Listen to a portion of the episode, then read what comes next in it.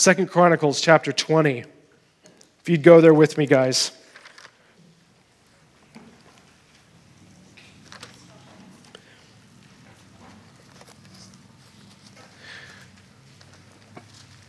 Did you ever notice every dramatic movie has, in some way, shape, or form, the, the hero that breaks through at the very last minute? Every, every good movie, they're surrounded and it looks like there's no way of escape, and then victory. And, and, and it's just dramatic and it's just fun. And every movie is, is trying, without knowing it, to glorify the Lord and his story. The narrative of the, the darkness surrounding the hopelessness and then light at the last minute breaks through, repeated in every movie, is simply the great narrative. The great hope that we have, even as we're living right now in the midst of darkness, of rescue at the last minute. Well, I preached a couple of weeks ago on Easter about properly placed hope in the living one. And we talked about Luke 24 and the two guys on the road to Emmaus and how they were downcast even though they had tons of revelation and they had uh, they had miracles that were seen and and they saw Jesus the whole way through his ministry, but they said, "But we had hoped that he was the one to redeem Israel." Well, he did redeem Israel but they didn't see it because they were looking with natural eyes. And so we talked about the reason that we're downcast is because we place our hope down on things on the earth. And the Holy Spirit spoke into my heart, and I shared with you guys get your hopes up. Literally, get your hopes from your situation, your breakthrough, the answer to prayer, the finance, your spouse, whatever, the healing, and get your hopes on Jesus because he's going to perform, he's going to bring the answer in such a way that's different than we all thought. Get your hopes up on him and you will not be disappointed. No one who hopes in the Lord will be put to shame. Well, I want to kind of give the, the second half to that word today. We talked about placing your hope in Jesus, and I want to talk about the reality of the Lord's template called hopelessness for us.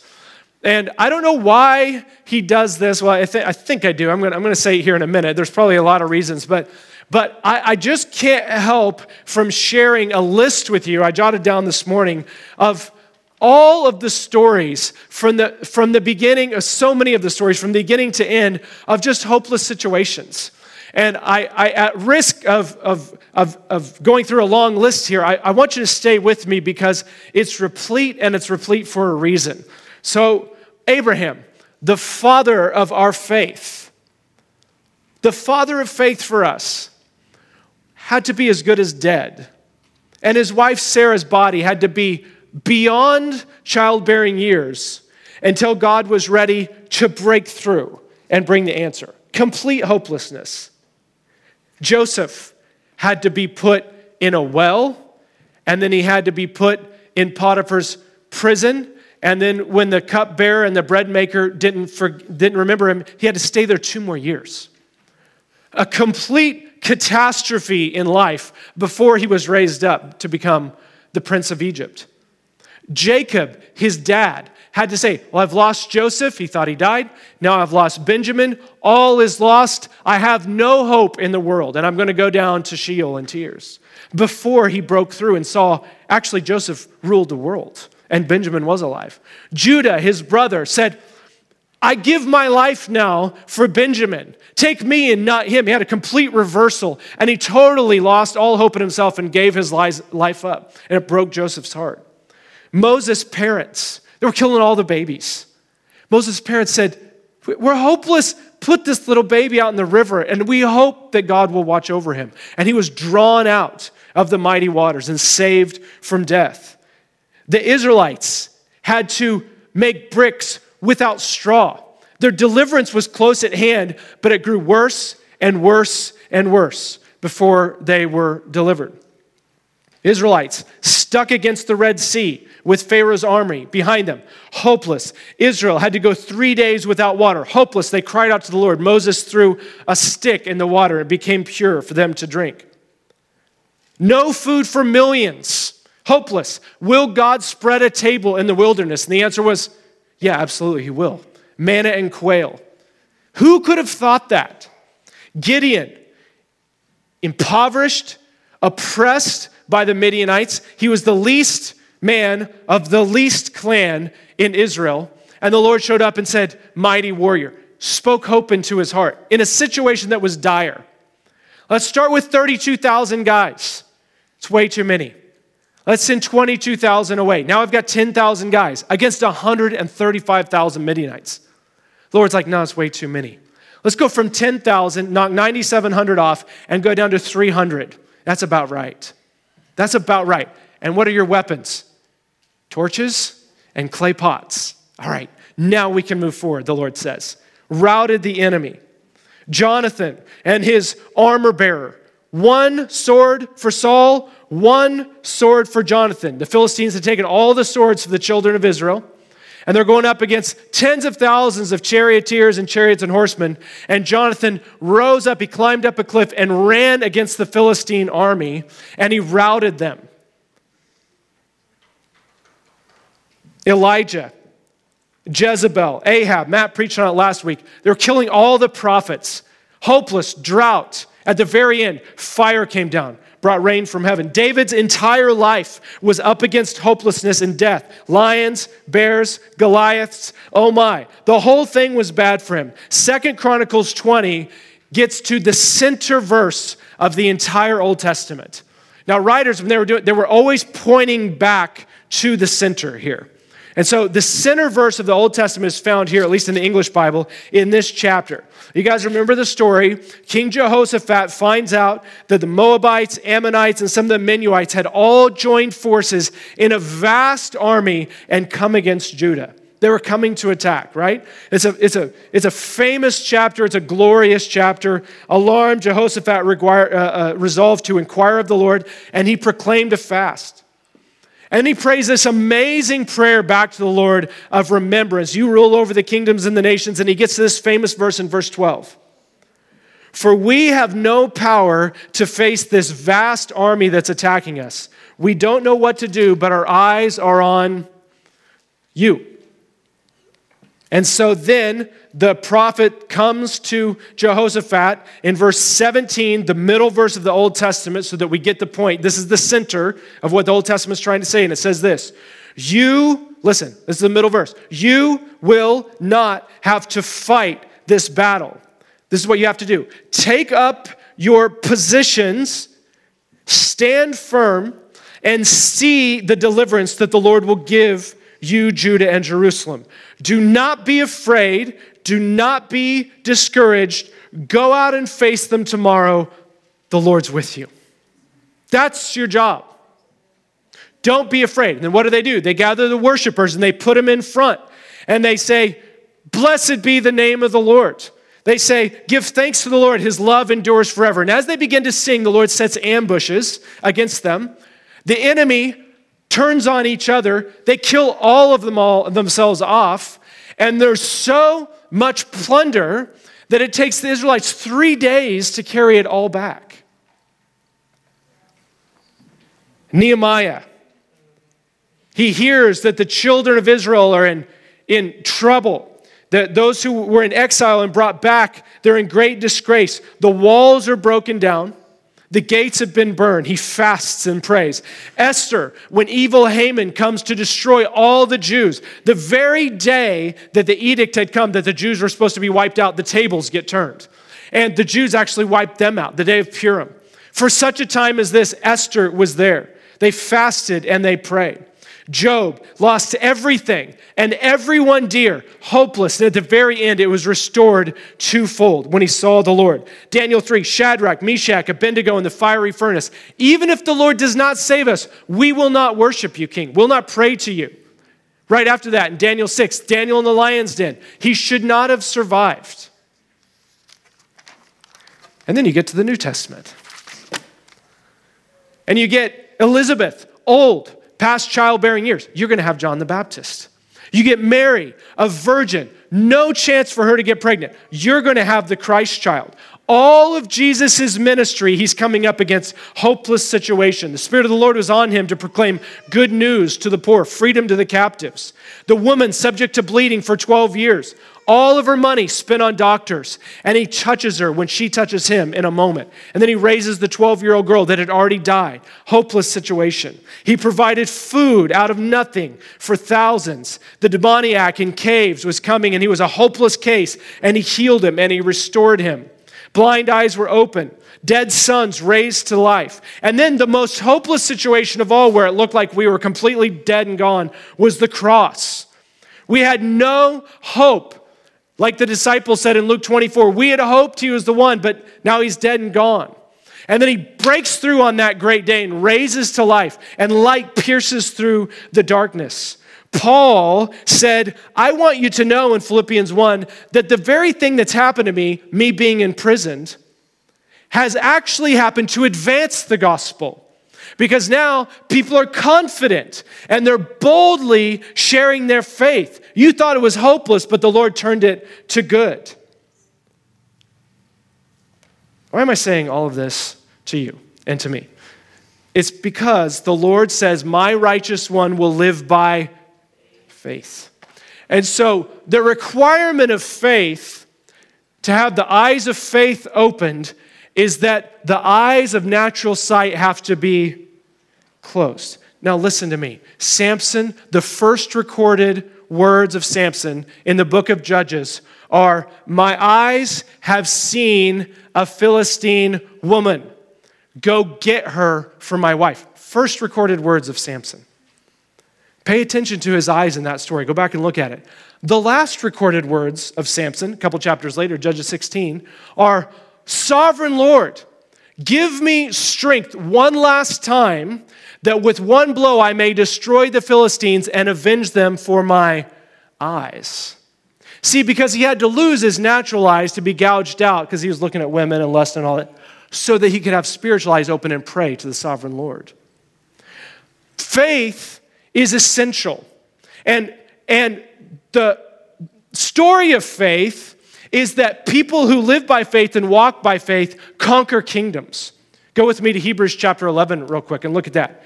The people of faith totally turn the planet upside down. People who play it safe and live by sight do nothing. They really don't. They, they exist. And so the Lord says, I'm after faith for you. And I want to get to, get to my, my main point on this in just a second. Look, at, look with me in Hebrews chapter 11.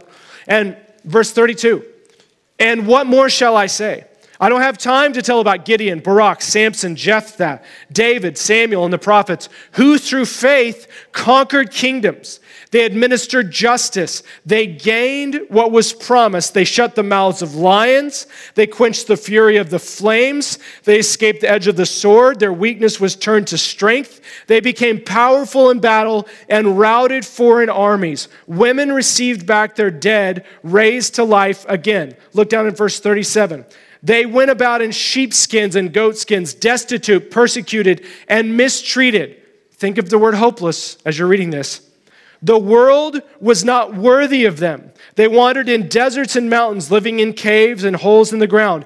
These were all commended for their faith, yet none of them received what was promised, since God had planned something better for us, so that only together with us would they be made perfect. Therefore, since you and I are surrounded by such a great cloud of witnesses who live by faith, let us throw off everything that hinders and the sin that so easily entangles. We fix our eyes on Jesus.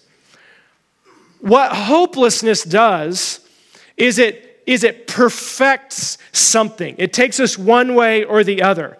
And so, what, what I want to say here is that it drains us, hopelessness gets us to the point where it drains us of our independent thinking, our dependence on human strength.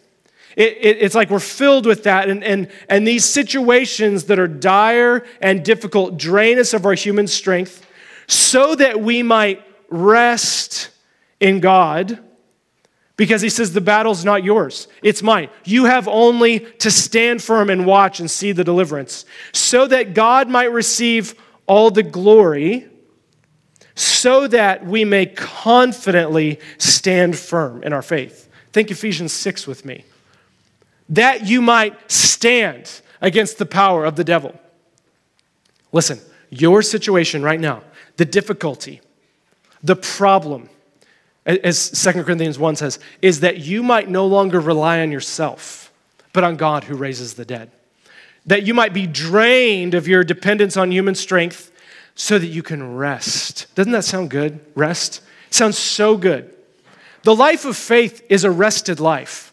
The life of faith is no longer carrying burdens and anxiety. The life of faith is I'm a child. I will be completely provided for. I know He'll take care of me because He's a good Father, no matter what comes.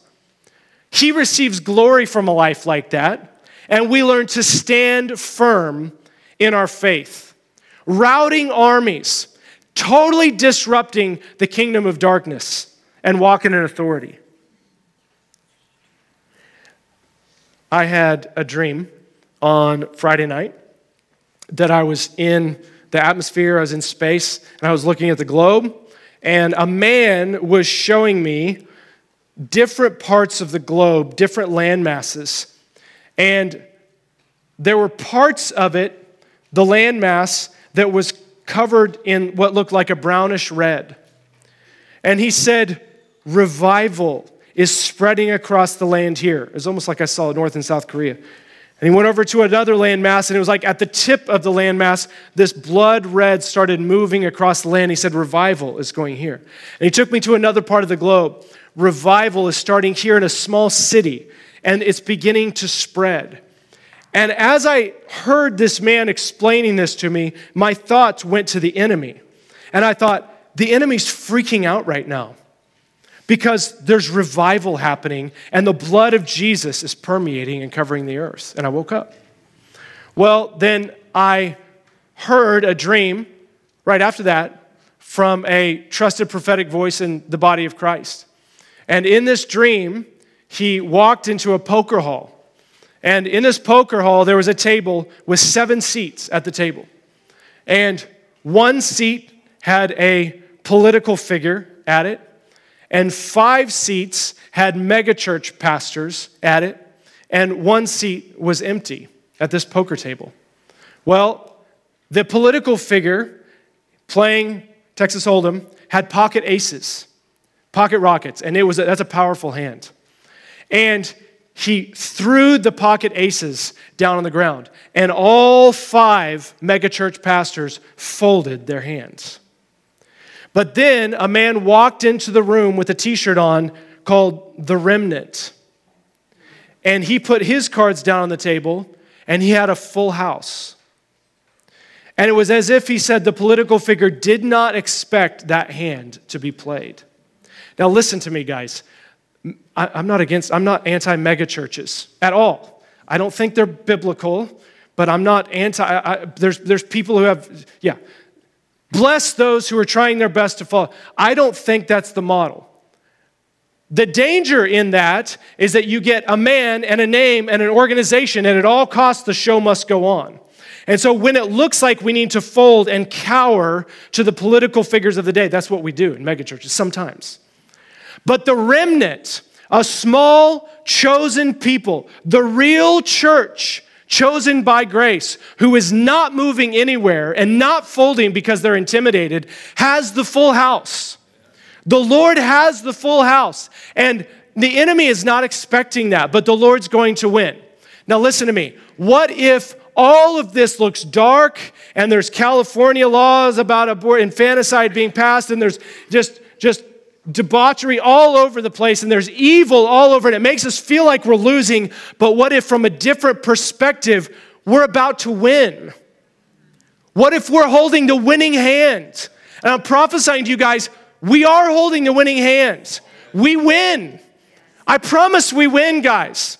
And so it's people like this that have faith in the Lord to say, in the most helpless situations, I'm actually standing in strength that rout the enemy forces.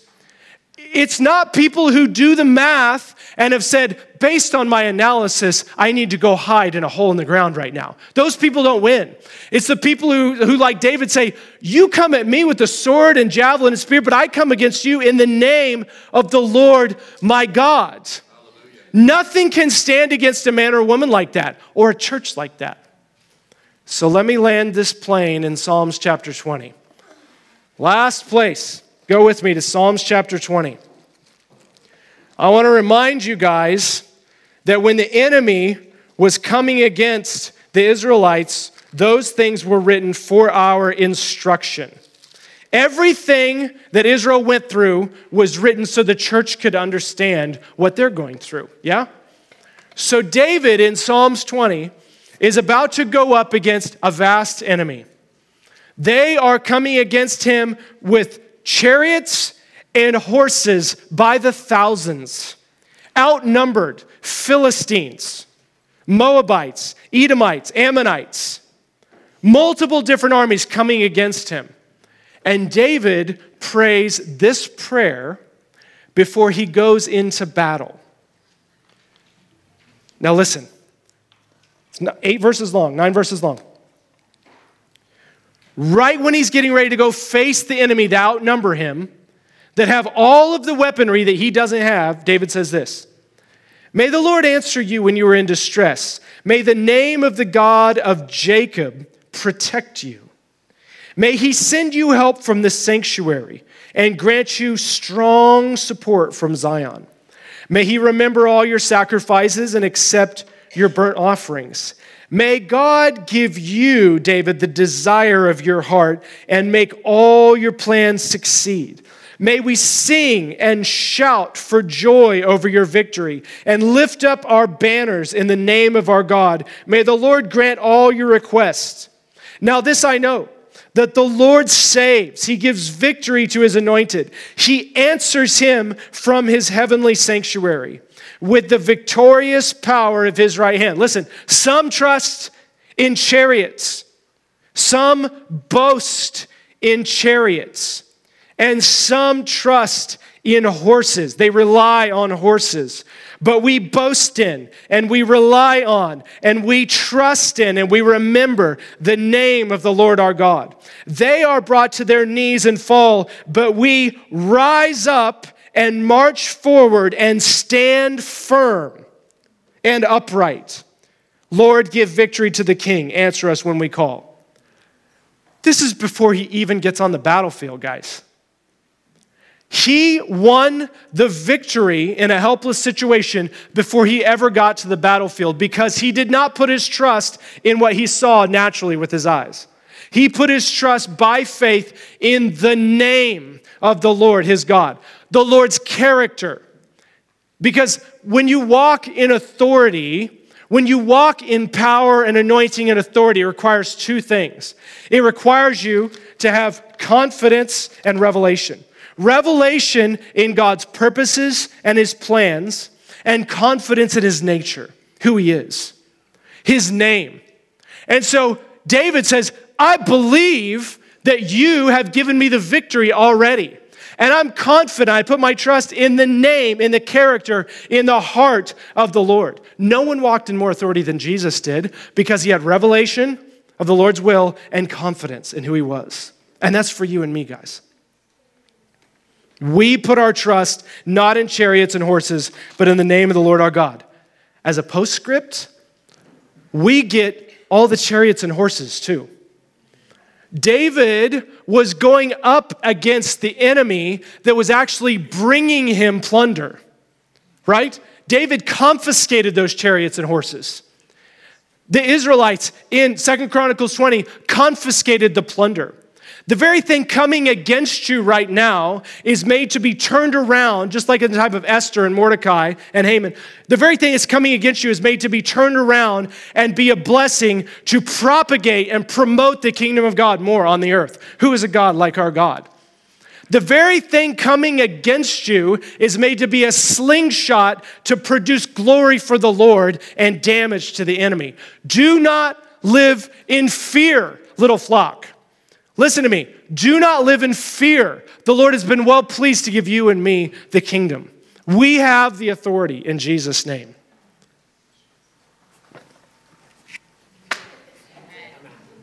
Buckle up. Buckle up. Right, Teresa? July of 2020. I was preaching a, I was getting ready to preach a sermon. She had a word, buckle up. Buckle up sounds bad, like I'm about to go through a terrible wreck. No, it was buckle up. Put the armor of God on. Buckle up. Get ready. You're going to win. You're going to be victorious. Some of you might die. Praise the Lord. But we win. We win, church, I promise. Do not live in fear, especially if you're in a hopeless situation right now. Live by faith in a God who turns hopelessness into bright hope. Amen? Let's stand together. Let's stand together. I want to encourage you not to leave if you feel in any way, shape, or form hopeless today. If you are feeling in any way, shape, or form discouraged, tempted to give up, if you're going through a dark time, do not leave. Come forward and receive prayer. Lord, I pray that you would open the eyes of our hearts to see your plans for us. I pray that we would be a people with bold confidence in your plans for us. I pray that we know your heart and character. I pray everyone in here, God, would put their hope in the name of the Lord their God. And Lord, I pray that we would see a routing work of the enemy done here in El Dorado, Kansas. I pray for what comes against us, what the enemy intends for evil. Turn it to good, God, in Jesus' name. In the lives of all these precious brothers and sisters of mine and those who are listening, Take what's meant for evil and turn it to good. Joseph's brothers meant it for evil, but God intended it for good. Let us see your plan and your purpose unfold. I pray that we could stand. I'm asking today for those who feel weak to be strengthened in their inner man, Lord.